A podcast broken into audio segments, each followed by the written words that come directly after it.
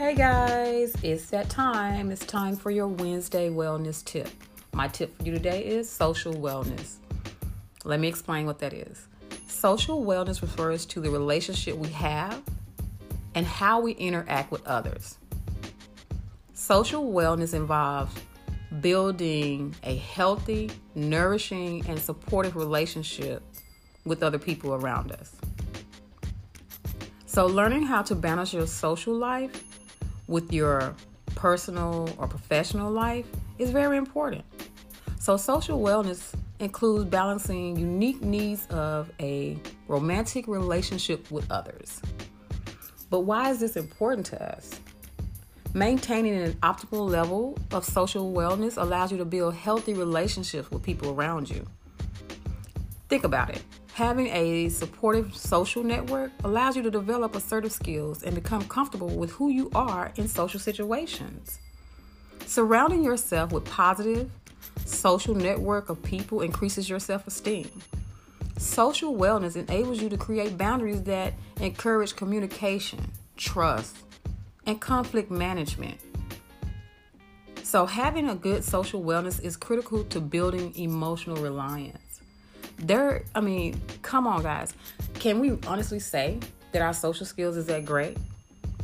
We cannot. But we can practice social wellness every day with the people that are around us. So that's why it's so important. But research shows that people who have a strong social network tend to live longer. The heart and the blood pressure of people with healthy relationships responds better to, to stress. Think about it control the controllables, those things you cannot control, you don't worry about. If you have that strong bond of or circle of friends in a social network surrounding, then you, you you can actively listen with no problem. You you you won't easily get upset. So there are benefits, health benefits to practicing social wellness. So, healthy social networks enhances the immune system's ability to fight off infections. So, think about it. If you have a healthy relationship, be it you to your partner, you to your friends, just being in that just being social period can help your overall wellness. Because think about it, it takes a lot of energy to stay mad. It takes a lot of energy to hold grudges.